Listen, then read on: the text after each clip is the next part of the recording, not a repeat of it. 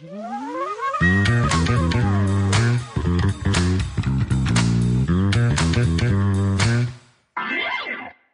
it. We both just calmed down from a bit of a laughing fit, so that's probably a good a time as any to start I was podcast. already calm. I was quite calm, but somebody gave themselves a little fright. it happens to the best of us. Oh, Jesus. Welcome back to the podcast as we get into episode six of this series, Adventures in Renovating for Profit. I'm Scott Keenan. I'm driving the podcast today And I'm Lauren Keenan. I'm an interiors stylist and decorator. and the host of this And the host, good yes, little podcast. And today's podcast is thanks to Mortgage Choice in Neutral Bay, our trusted mortgage broker who can help you find the right home loan for you. And that's actually right on point because today's episode is about building a budget for renovating success. So important in uh, in a renovation project to get the uh, the bottom line right and to get your budgeting right. Well, that's why you do it, right? Yeah, well, yeah, I mean, yes, you want to enjoy it as you go along, but you want to make some money out of it. absolutely. Uh, or if you're doing it for yourself and you're going to live in it, you don't want to break the bank if you can do it a bit uh, more cost effectively by managing your budget properly. That's right. So, the purpose of this episode is to help you get to grips with just how important a budget is. We're going to go through some of the pitfalls and give you some simple tools to build a budget for renovation success. Yeah, we'll give you our thoughts based on our experience and expertise. Plus, we're going to hear from Bondi builder Marshall Keane, who we introduced to you in the last episode, episode five of this season. And he's got a couple of great tips around balancing a budget when you're working with a builder on a renovation project. But first, let's give you a few of our thoughts, some of the key things that we think are important when you are building a budget for renovation success. So, the first thing is, and we did touch on this, Scotty, in the last episode, I think it's important to mention it again because it is relevant to this budgeting t- uh, topic. Yep.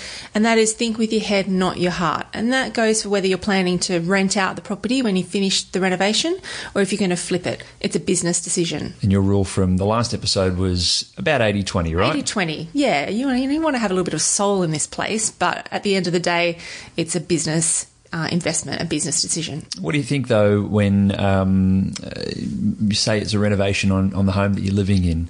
Um, how much room do you want to leave in the budget for, for heart? Is there a, a heart contingency in the budget? Oh, look, if it's your home that you're living in, I, I definitely think the heart ratio goes up. But I think you would want to have a bit of a, um, a game plan in place. So, how long are you planning on staying in the property? Is it only for the next five years, or is it you know a home that you plan on being in for twenty years? Yep. Those kinds of factors are going to help um, make the decisions about head versus heart. Yeah, I think that's right. And one of the key questions to start with is how much do you actually spend on a renovation like this when you're building a budget?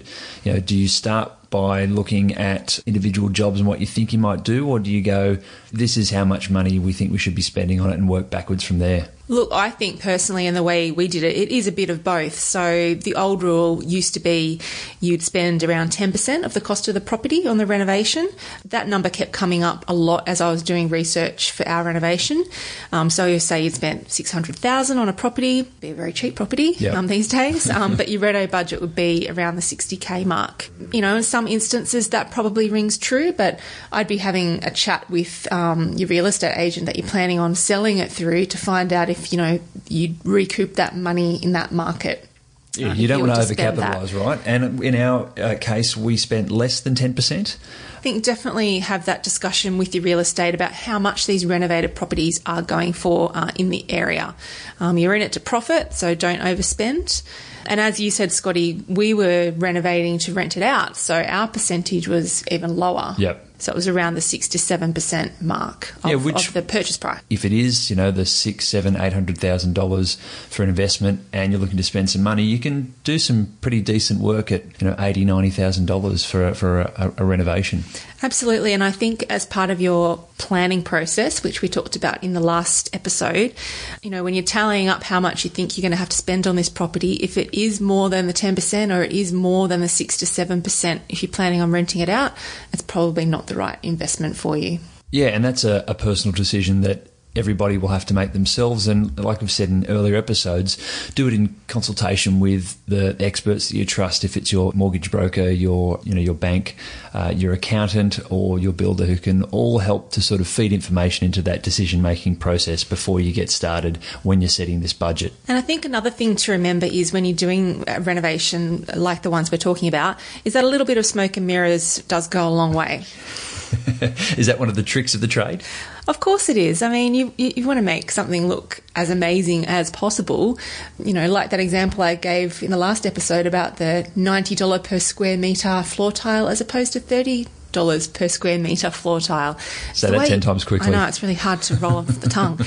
You don't need to have the best of everything, but it's how you put it together and it's how you present it to buyers or possible tenants. And is it the same then when you're setting your budget? Some items you might think about spending a bit more on, but if you're starting to push the upper limits of your budget and you don't have as much left, you might think, well, there might be a, a cheaper option on one of the items that I still need to, to purchase in order to complete the project, like an air conditioner or like carpet or, or, or something else. Yeah, look, I think it's really important to prioritise the funds that you do have available and work out what you think really does need to be done and the best quality work you can do that sits within your budget. And so think about that not just in the context of where you'll put your effort, but where you'll put your money and what that will do to the other items um, and the other budget lines that you have in your budget. Kitchens and bathrooms are very big ticket items. Um, if you're going to be flipping the house, then that's probably a great use of your money because, as I say, kitchens sell houses, and I really do think that that is still true. If you walk into a house and it has an amazing kitchen,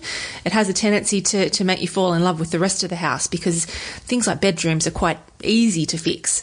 Um, but if, if the kitchen's not great, then you know you know as a buyer you're going to have to spend money on that. And just remember though that those big ticket items, those um, larger spend rooms, are going to cost you a lot more to renovate. So you'll have to um, work out how you're going to allocate the funds within the money that you do have available for the renovation. And one of the things that I really liked that Marshall um, Keane was talking to us about the Bondi um, Builder, the Bondi Builder, was when you buy a property to uh, renovate for profit. If it's got a brand new kitchen or a near near new bathroom and there's absolutely nothing wrong with it, it's just maybe not to your particular taste. Don't get rid of it. That would just be crazy. That would just be a waste of money. Yeah, and, and effort and time, right? Absolutely.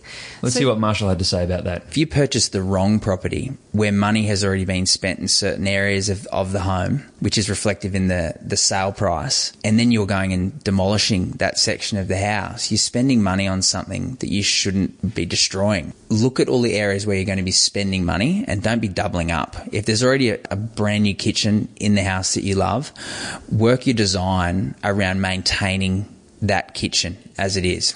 Don't go pulling things out and reinstating them and spending money twice. That's a really good tip there from Marshall and something well worth thinking about when you are looking at those big ticket items.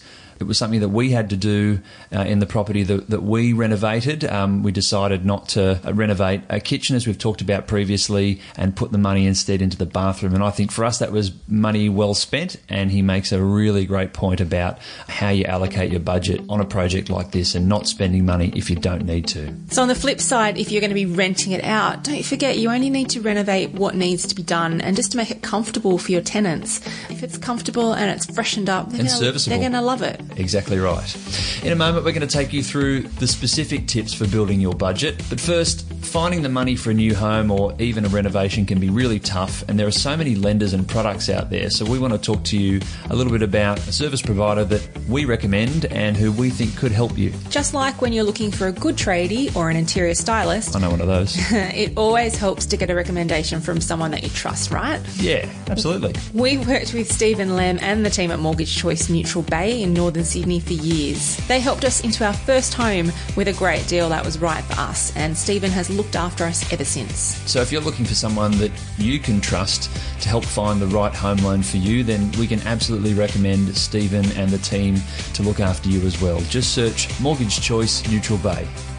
So, we've talked a little bit about some high level principles and some of the things that you should think about when you're starting to put together your budget and working out how much money you've got to spend. But what about, Lauren, when you've you know you've worked out how much you want to spend you've you know you've bought the property you're starting to get ready you know you're nearly settling and you're like i've got to get in there and start building out this budget and building out my worksheet what are the tools that you need for putting together a budget Okay, Scotty. So, first up, you need a spreadsheet. Uh, we talked about our preferred uh, types of spreadsheets in the last episode.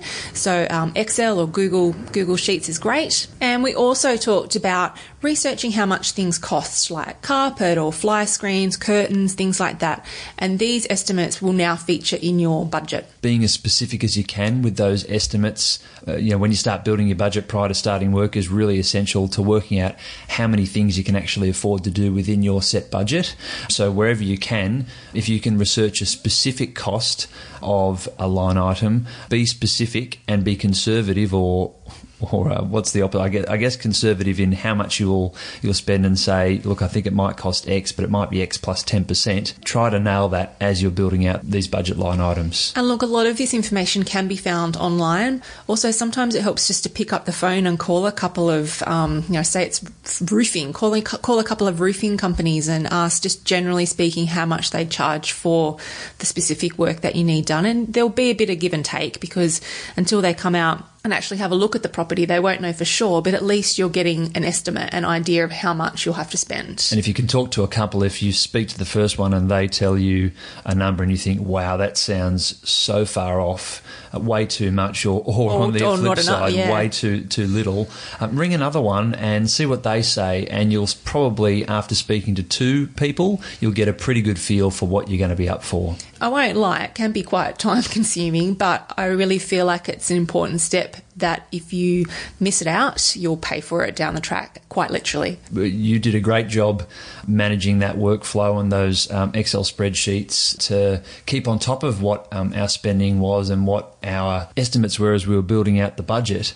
And I thought one of the really clever things was, and this sounds simple and it might even sound silly, but having a, a laptop that you could actually log on to on site was really effective so that you could keep working as you went. Yeah, so I've just got a little MacBook Air. It pretty much weighs nothing. It was just really simple for me to take um, to the renovation site and just have it in the car with me. You can hotspot to your mobile phone if Yep. you don't have like a, what do they call those things? Dongle, A dongle. bit old school, but yeah. Yeah, so basically, um, just to get down to the nitty gritty for our budget, we had four key columns in the budget. So this is important. Get your pens and paper out here because Yes. this is the key bits of information that you need to help build a budget for renovation success. So shoot, Lauren. Okay, so column one is really simple. It's just literally um, the item or the description of the work that you're going to do. So it might be landscaping, it might be painting.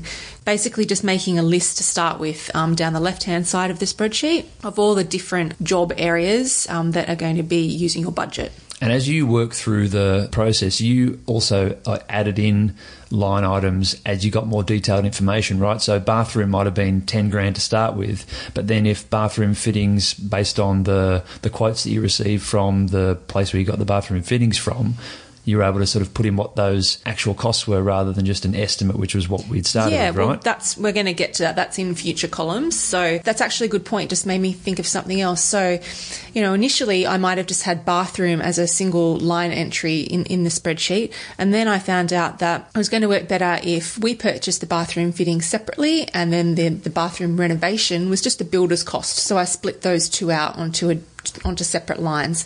Anything like that that can make it clearer for you and just make it a bit easier to like track your receipts and stuff is, is a good good way. You need to be flexible as well. Like the budget's not, oh my god, the budget's done. And I can't change anything in it. Absolutely. It needs to work for you along the way. It's got to be flexible and you have to be prepared to be able to make changes as you move along. But I guess the point I was making was that uh, where new information comes to hand or where you can be a bit more detailed and add that in as you go, it will help you make sure that you're, you're meeting your budget because you're getting a better understanding of where the money is going as you go through the process. Column two then um, is how much you're budgeting for that particular job, and that'll come out of the research that you've done that we were just talking about, making the phone calls, getting a bit of a feeling for how much you're going to have to spend. So that's the second column. So it's based on either estimates or actuals. If you know, for example, like you were just saying, you're going to buy a, a fitting or a X amount of tiles or whatever it is. and you've worked out you've worked out you how know. much it's going to be, Yeah. then then you put in the, Shouldn't the be budget any surprises with things like that. No, Yeah. not at that point in terms of what you're budgeting. Correct. The third column is how much you've spent to date. I feel like we perhaps um, kept Bunnings afloat for the um, several months that we were doing our renovation for. Yep. We made so many trips to Bunnings. Um, there were lots of reasons why we went to Bunnings, but one of the main one was paint. And quite often it's difficult to buy all your paint in one hit because you're never quite sure Just how much you're what kind need. of coverage you're going to get That's if you right. need to go back and get another tin. Say you've got an overall budget for painting of $1,000 or paint itself. As you go and you make these multiple trips to buy more paint, you add that into your total. So it's showing how much you've spent of that $1,000 so far. And it might be that you end up underspending because you estimated that it was you were going to need more paint than what you ended up needing. It might also be that you you overspend, and by tracking how much you're spending as you go against your budget, it will give you a good and, sense for how so you're tracking. that's our final column. It's about how you're tracking against your budget, and it's a really good snapshot to see, um, yeah, whether or not you've gone over or under. If you've gone under, that's fantastic. Um, if you can keep that money and not spend it, that's great. If that ends up you know something unforeseen comes up and you have to chuck that into the contingency pot then then at least you know that you haven't overspent the budget overall Yeah, so at the bottom of each of these columns, you should have a, a subtotal. So you'll have a subtotal for the amount that you've budgeted for each of the, the items. You'll have a subtotal for what you've spent to date. Um, and you'll have a, a subtotal for what you're tracking over or under. Your point about having this third column that tracks for each line item how you're going is a really good idea because it's difficult to understand how you're going with your expenditure and whether you're going to make budget or not if all you've got is an overall figure of um, what the budget is and how much you've spent. But if you can break it out line by line, which is the, the budgeted number minus the amount that you've spent, which will give you for each line item whether you're sitting in, in surplus or, or deficit. And that will tell you where you might need to rein some things in or have a bit of freedom to spend a bit more. And we should fess up here that we didn't implement this right from the very start of our renovation project, did we? We, we learnt along the way. Um, we got to the point a couple of weeks in where we thought we were tracking okay, but we weren't doing it in a really detailed way. And we started to be unsure about, well, how much money can we spend on things that are popping up in in the project? Well, because as well, it's not when you're busy and you're work doing a lot of things and you're managing a lot of things, you might not necessarily immediately put the receipt into a spreadsheet to show how much you're spending to date. You might do it every second day or every third day. So that's why it's good if you've got a bundle of receipts to have that extra column showing whether or not you're above or below your budget. It, it just gives you a little bit of peace of mind moving forward. So receipts from the people providing services or from the shops you're visiting are really important, and you've got to hang on to them, right? You do. I found a lot of places um, it would email through receipts, which was great. When I received an email with a receipt, I just popped it straight into a folder, into the Google Drive, just so that they were all there come tax time. I have to admit, I did go old school on all the Bunnings um, and other like miscellaneous receipts for different bits and pieces. Uh, I just didn't have time to scan those in or take photos, so. You save them in a shoebox? I literally no, I literally had a, a folder which I just got from Officeworks or Woolies or something, and I just popped them all in there. And I still obviously used those then to tot up my totals um, and know how much I was spending. So they were all still handy. And when I reconciled it at the end of the project, I actually had every single receipt. Ooh. Which high five because that is no mean feat. well done. So hang on to your receipts and talk to us about contingencies. So, having a contingency set into your budget really just allows for any of those unforeseen problems that come up, um, gives you a little bit of money to solve those problems.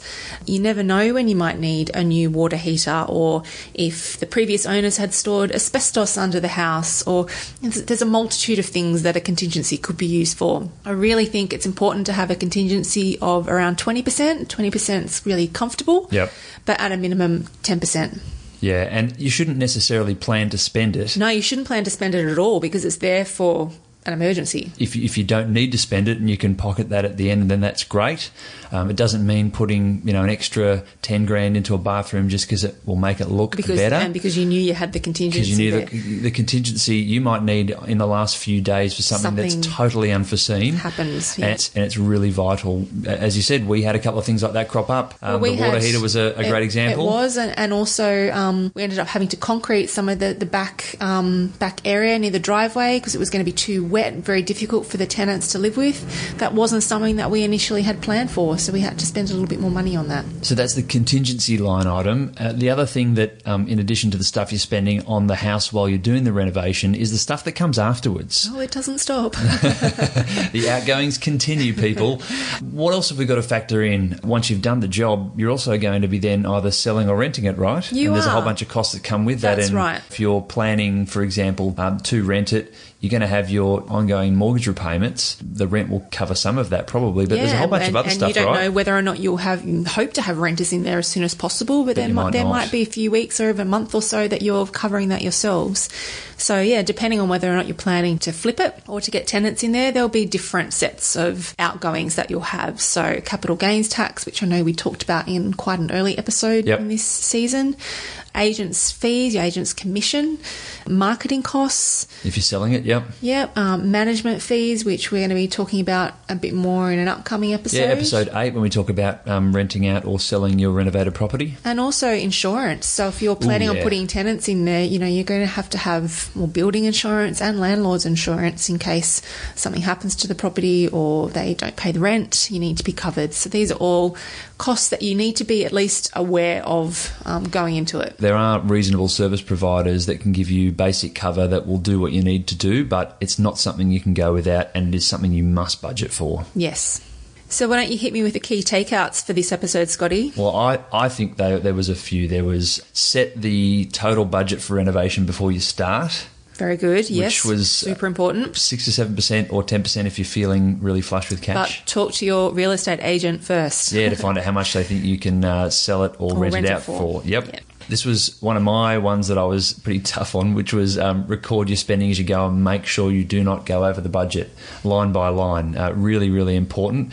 And keeping every receipt is really helpful to make sure you're tracking how you're going. And that's for warranties as well. So if you're installing fans or new lights or a range hood, you know, you need to have the warranties for those things because you will be able to get them replaced if something goes wrong. Yeah, and for tax purposes too. And always include a contingency in your plan for those things that pop up along the way. Because they will. Oh yeah, you know it will. They'll- You'll get stung, and uh, it's it's not it's not pretty if you haven't Don't got money to cover it. we haven't warned you.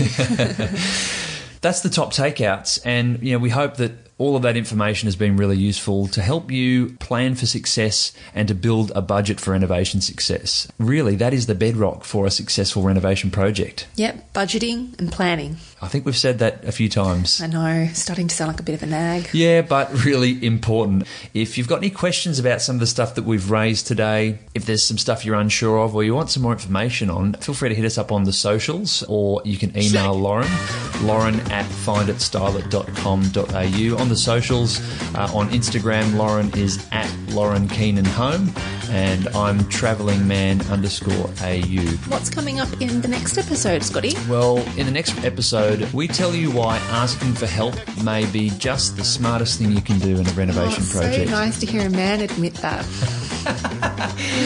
Well, um, that is in the next episode of the podcast, thanks to Mortgage Choice Neutral Bay, our trusted mortgage broker who can help to find the right home loan for you. That's it for today, podcasters. Enjoy your adventures in renovating for profit. And if you're looking for an interior stylist or you need help with a design, renovation, or building project, get in touch with us on the socials or email lauren at finditstylit.com.au. See you guys.